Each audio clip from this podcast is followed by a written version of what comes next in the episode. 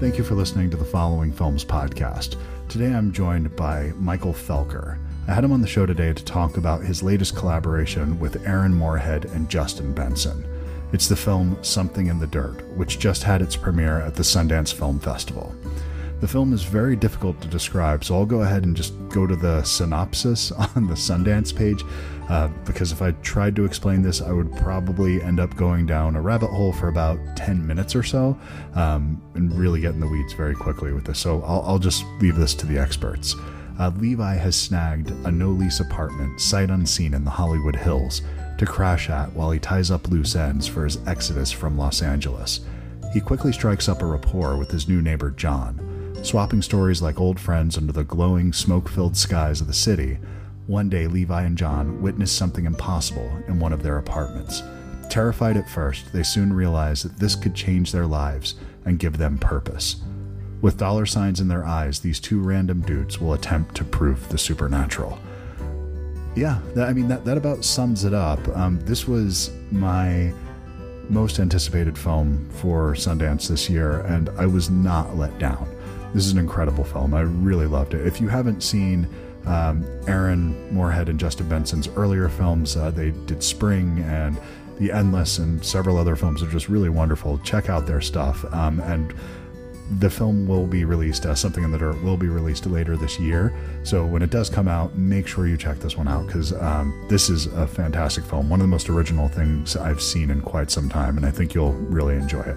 Um, had a great time speaking with Michael, and I look forward to speaking with him again at some point. All right, hope you enjoy the show. Uh, big thanks to Fort Worth for letting me use the song at the end, and thanks to Bookmans for sponsoring the show. Hey, how are you today? Good. How you doing, Christopher? I'm good. So sorry about that. That I was running a few minutes behind there. I was just having a tech issue, as no worries. The, always seems to be the the case these days. Uh, two years of it, and I haven't figured out shit. So sorry about that, man. You know, I'm a tech guy, and I literally an hour ago just stumbled on something, and I'm like, I've never seen that before. So tech issues are all around us.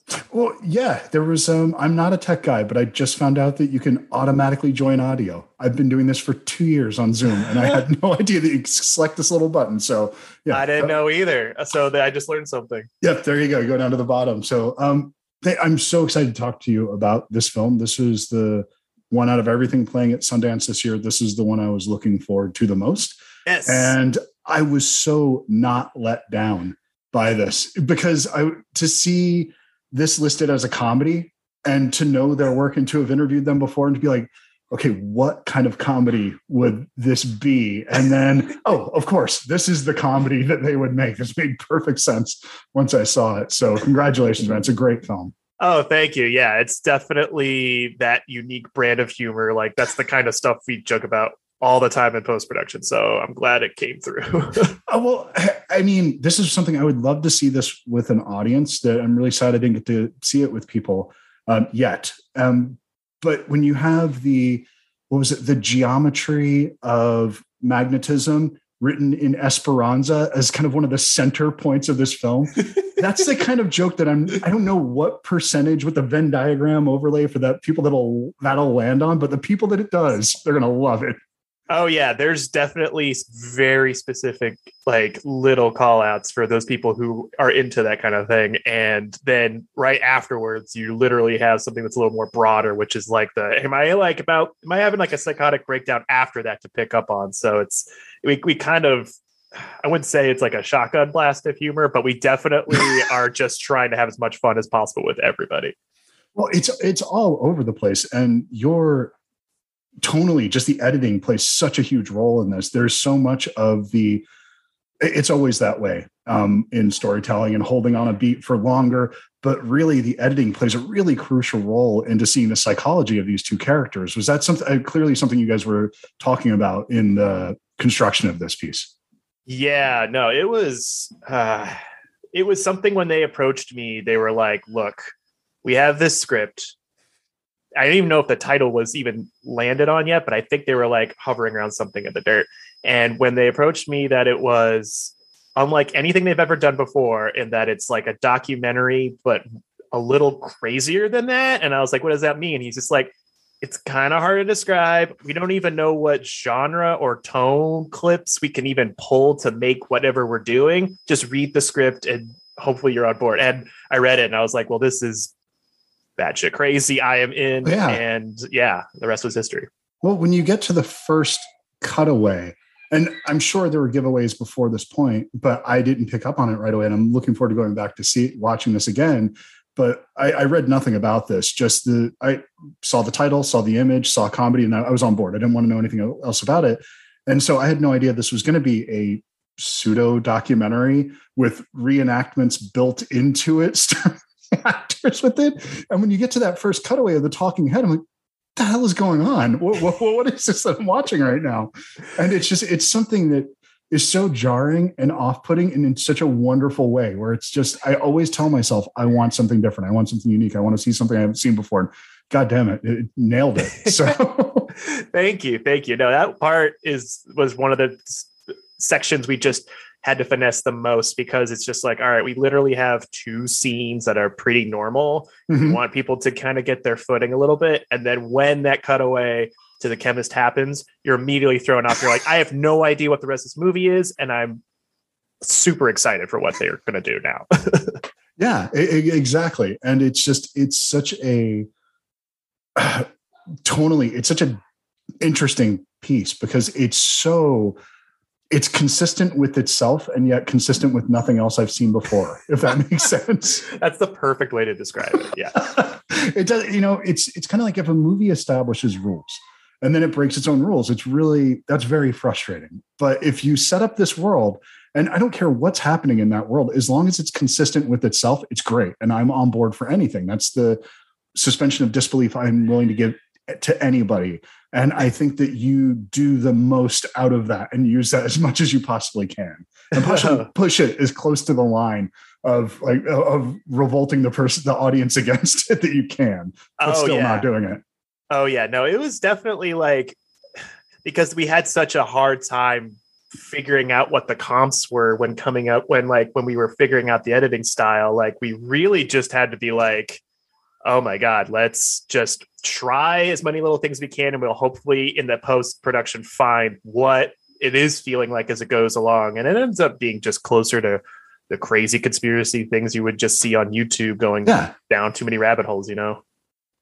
And how many uh because at first when i'm watching this i started thinking excuse me some of these cutaways that feel like stock footage are things that you created and how much of them are things that you created? Because it's not obvious and it starts to feel like this is something that's just a random image that you pulled and then you start to realize no no this is something that was actually designed. And it's pretty impressive that you pulled that off. We we uh it was you kind of have to treat the edit process with this like half narrative half documentary where you're just mm. like all right we as we were editing scenes our our poor but awesome producer dave lawson had to work overtime to be like, all right, if we're keeping this image we just pulled from this thing, I have to go figure out how to get the rights for it. And and if we because we like in the edit, we were just like pulling anything from the internet, just even stuff that's like that you see now that is like crazy visual effects and mm-hmm. whatnot. We had other templates placeholders for that. And when when Dave had to go and like hunt down, being like, no, you have to hunt down that end credit video where literally everyone's playing theremin like dolls. We were just like, we can't recreate that. You got to do that. But the rest of it was like just a great team of people that. Yeah. Okay. That, that you, I wouldn't have brought that up, but that end credit scene, what is that? Where did you find that? That is a movie unto itself. Just whatever the hell was going on in the, that room that day. Yeah, I mean, I, I, guess I not to get too into spoilers, but I guess it's not really a spoiler. It's an end. No, I, I, don't. I think this film is actually spoiler proof. I think you and I could go through this entire movie beat by beat and not capture the experience of watching this movie. I don't. I don't think it's possible, honestly. Oh yeah, I mean, yeah no so like that that that specific one is very funny because when in the editing process we were editing remotely we had to share a big giant google sheet of like every scene and then what possible like assets we would want to use. And then those links to those assets where to find them so dave could look and get the right stuff. And we but they were like aaron and justin and i were also just like looking on the internet for anything that would work. And then Aaron and I both separately found that video and we're just like, did you see this thing? It's like going perfectly with our ending. We have to get it. And then Dave is just like, oh God, I have to find who this person is for this random YouTube like concert. Like Well- it's crazy. What does your YouTube Google search history look like? And are you on an FBI watch list at this point in time? Uh, it's screwed completely. Uh, I cannot use that one anymore because my search algorithm is just like just a mess, a mess Yeah. of stuff. I'm like, I'm never going to look at that again. But I had to look at it like 10 times. Like I had to look up lobster footage for so long. oh my God. Of course. Yeah, of course you would have. Yeah. And I did feel kind of a little crazy, especially when I'm, I literally edited it right here and going through YouTube wormholes to find these specific assets to add to this Google sheet. I felt like one of them. I felt like John or Levi.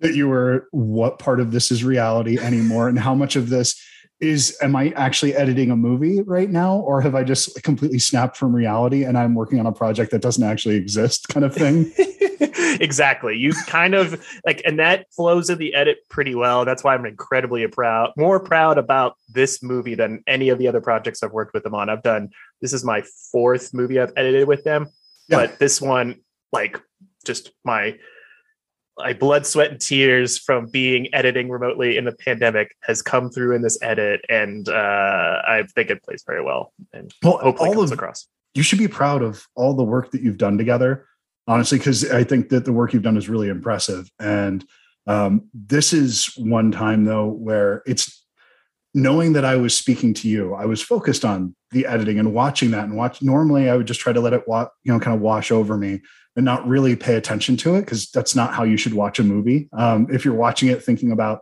sound design then you're not into the movie. You're one kind of one foot removed from it. But even that like while i was doing that and afterwards going through some of my notes and thinking about the endless and these other films that they were way different in their construction. And you know the there were times when the endless had these longer moments but there was a lot of it that was rapid fire in the editing. But you would absolutely dwell in these moments for i think two or three times as long as you ever dwell on anything here. It doesn't have that frenetic i mean considering you you had like a death cult and somehow you made a movie just put those two in an apartment and it was creepier in a way more unhinged if that makes sense I mean, I guess it goes to that old saying where it's like the less that you have, the more creative you're going to be. Like, I like when you get he reach limitations. Like the old example is the shark not working in Jaws. Yeah. You have to be like more creative on and on your toes about what to do. And so that just kind of like unlocked another thing in the boys' mind that allowed me to open my mind the same way to the point where we're just like cackling remotely and zooms as we're watching like cuts and scenes that we're just like typing in Google Docs, just being like, that was crazy. like, so yeah, it was it was awesome.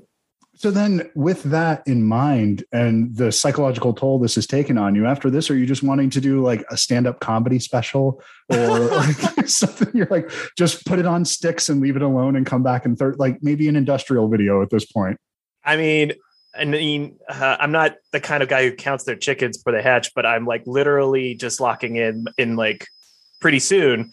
This feature, the next feature I'm editing is not with the boys, but with uh, somebody else. Uh, this movie is designed to be one shot.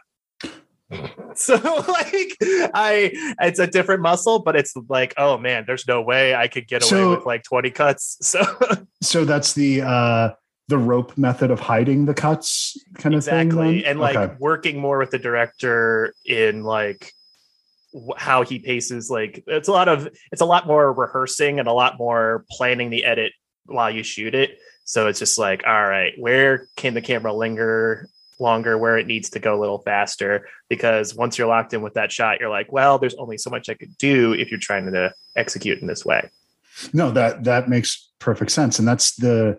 I mean, your cut time is on average here is probably a, a second and a half or so. How many cuts were in this thing? Oh man, I have no idea. it got to the point where it's just like I the boys because like you know both the boys and I like edit the movie and then sometimes they would take it for like a week and then I would see the cut and then mess with it more. And sometimes I'd just be like, "Whoa, what happened with this scene?" And he's just like, "I found something." And it was a, that's like the coolest thing about editing with these guys is that you have a lot of like I wouldn't say jazz, but you have a lot of back and forth of just mm-hmm. being like, "Hey, I figured out something with this scene that makes it tighter, but also like goes down this rabbit hole here." And then you just show each other, and you're have a awesome discussion about where it leads and how it can expand the movie. Are you doing this at the same time, like working on the same scene and coming together on it, or is it something where you're parsing it out and saying you work here, you work here, and we'll kind of meet in the middle somewhere? all of it. So like uh, I'm usually the first one to just get my hands on it. I usually give them the full rough, which the rough cut for this movie was three hours and 45 minutes. So there's God. a lot, there's a lot that's not in the movie that you guys didn't see. Um, but then they would take it, you know, after that and then really start to, you know, figure out where what stuff worked, what stuff didn't work, what stuff like sparked some more ingenuity. And then they pass it back to me I mess with that a little more. And then once we've done like each had our own time with the movie, we all kind of come together. And then I'm at the helm, like a traditional editor director thing, where they're just like, try this, try this, try this. And that was tricky, obviously, because we were, I think we only sat down together in person once. And that's when we were blocking some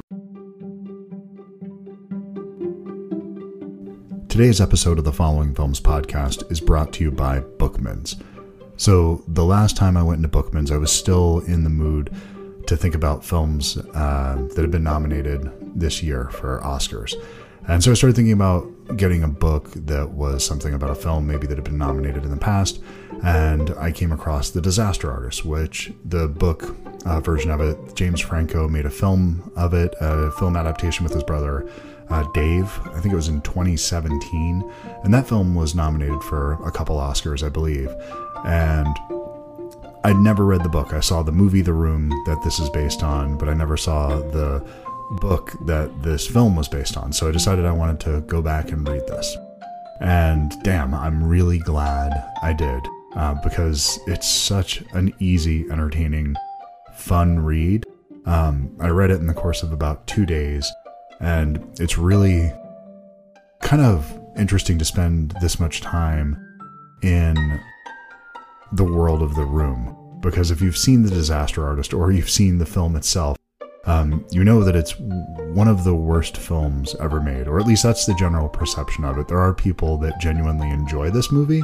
Um, I'm not sure if anyone enjoys it without some ironic disposition, um, but if you ever have a chance to watch this film when they start screening things in person again um, with an audience, you can't help but laugh. It's a fun time watching this movie with a crowd. It's such a bizarre, clueless film that you've never seen anything like it. Uh, the dialogue doesn't make any sense. It's some of the shots are put together in a way that just it it defies any logic that you've seen before, and. The, it honestly makes the Ed Wood films look competent in comparison.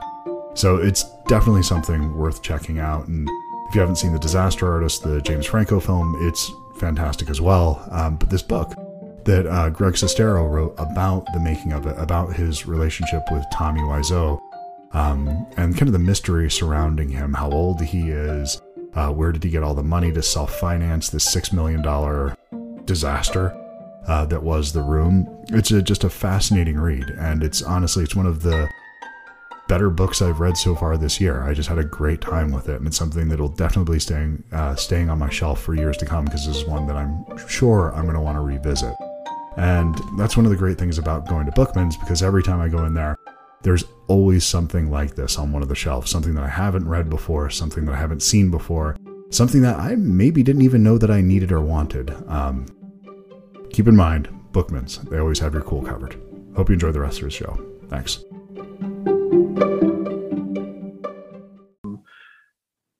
I think we're unlocking like the Sundance cut or something. Um, so, so like, is this the final cut of the film then? That will be the release cut yeah. at this point. Okay. Yeah, I mean, unless there's something I don't know about. Like, no, this this is the this was the one where we are like, all right, and the one we sat down with was the one where we're like, all right, let's try uh, to see how all the pieces fit together. Now we had like final assets, final visual effects, and stuff like that. Yeah, I was gonna I was gonna say it definitely. I would hope that it wouldn't be any less because this is one of those movies that I I seldom see a movie that is two hours long, just shy of two hours long, that feels as tight as this does. As meandering as this film can be at times, it still doesn't feel like there's a lot of fat on here. None of this feels unnecessary, which is so weird to say about something that's really satire about like it, to me it feels and i guess i just started going down my own internal rabbit holes of thinking about where we are politically as a country and these things and what youtube videos and how that's had an effect on the country. And then you see that end credit sequence where it's almost saying hey by the way if you took this too seriously you weren't supposed to. And it feels like it's, it's all it's all wrapped up for you. We didn't take it seriously. I hope you didn't either. And it feels like it's all coming together. So um but yeah. it still feels very tight if that sorry to ramble a little bit. No, no, I ramble too, as you can tell already. Uh, no, it's it's the tightest movie I think I've done, and and you know, it's still like you know, like a little under two hours, which is a little beefy for that kind of thing. But like conspiracy videos tend to ramble down like yeah. rabbit holes to the point where you're just like, I don't know when this is going to end. And if you think about it narratively, the movie itself had quote unquote six editors and there's no thread that the, there's no like end goal in sight at that point in the movie. Like you know it gets spoiler territory for that but like you know it gets it's it's in the narrative being like yeah these guys are lost too and the edit's a little lost and that's all by design. And well that that's what's so fascinating about this film is that you could really i don't think that it's necessarily ambiguous well, yeah, no, it, it is ambiguous in certain ways where you could project a lot about what you're seeing as what is this is this reality that was happening in the moment or is this a recreation? I understand limitations of what they're doing that they, these two couldn't have pulled off what i'm seeing so that has to be reality because i don't think those two could figure out how to wipe down a lens let alone make this like happen on screen. So there's that kind of removal from it but it really does feel like something that there's times where it is you're just seeing into the psychology of them as opposed to a literal moment. Yeah, because like I think when the when Justin wrote the script and when the boys kind of came together and we are cracking this movie, we had all just been through like the pandemic. Like we were we're, we're in the middle of it in a lot of ways, and it, it you know it's not a pandemic movie, but it's about the people who went through something like the pandemic where you're like you're alone and you're it's isolated. isolation yeah it's isolation and it's the what what is my purpose now? What is my drive in life if I'm stuck with nothing else happening in my life? And that's why you know that's why they both are kind of led by these like threads of like the hope of like selling a documentary for rich and fame for, for, for 10 million dollars for 10 million dollars to Netflix. That sounds, that sounds that sounds a little bit light though yeah and that's the and, and if anything when we were shooting that that's the thing we kind of really latched onto and especially when editing like i was editing like ari the movie right when they were when they were still shooting um, remotely is that it was just an excuse for us to really come together and make movies again because we all missed each other and we consider ourselves family and that was always at the heart of making this movie and seeing like what isolation can do and bring people together. Yeah no no no and i would there's a part of me that's every once in a while I'll see something that speaks to the tormented 15 year old in me. And I never mean that as an insult because that idea of isolation and being alone is something that I felt very heavily at that point in my life where I, you know, when you're just figuring out who you are and you're trying on different affectations and haircuts and trying to find your way in the world and trying to figure out what does it mean to be me. And it's usually for me personally it was a lot of like okay i am defined by the music i like and by the films i like. And it was a lot about what i was taking in as opposed to what i was putting out. And i think that's a part of aging. And i felt like this movie was dealing with a lot of those kinds of things that sort of isolation and that sort of input versus what you're giving back to the world um, element to it. And i I'm really hoping that, you know, teenagers discover this movie because this is like this would have been a warm blanket at that age. I would have completely connected with this, I think. Oh man, I know me and I, am I'm, I'm from Alabama, so all of my guys from Alabama who would have seen this movie would have just been like, "Oh man, we're putting this on, yeah, every Friday when we like hang out and do teenage shit." we're like, being assholes, and Yeah. we would watch this movie and be like, "Fuck yeah, man, this movie rules." So I, yeah, I hope the same for sure. And then is this um is this something that you would want to go into another project like this where you're doing a limited story? I mean, I guess you are with your next thing you're doing limited storytelling by your choices. Um, where you're doing if you're doing invisible editing at that point, that's really about as limited as you can be because everything becomes in support of that conceit while trying to serve service a story at the same time. That seems like that would be a really daunting task to take on to me. Yeah, I mean, I I always love something new that challenges me in the post production, and with this, it's this manic JFK style like paranoia, like Mhm. conspiracy thing, and that one is a little more. The, the next one is a little more elegant and free flowing and real time, and I feel like these limitations make these movies more special than if I were on something a little more broad and bigger because there's a lot more bases that need to be covered with like bigger budgets and you're less you're you're you're less inclined to experiment and you're a little more restrained on what you could do. Yeah, absolutely.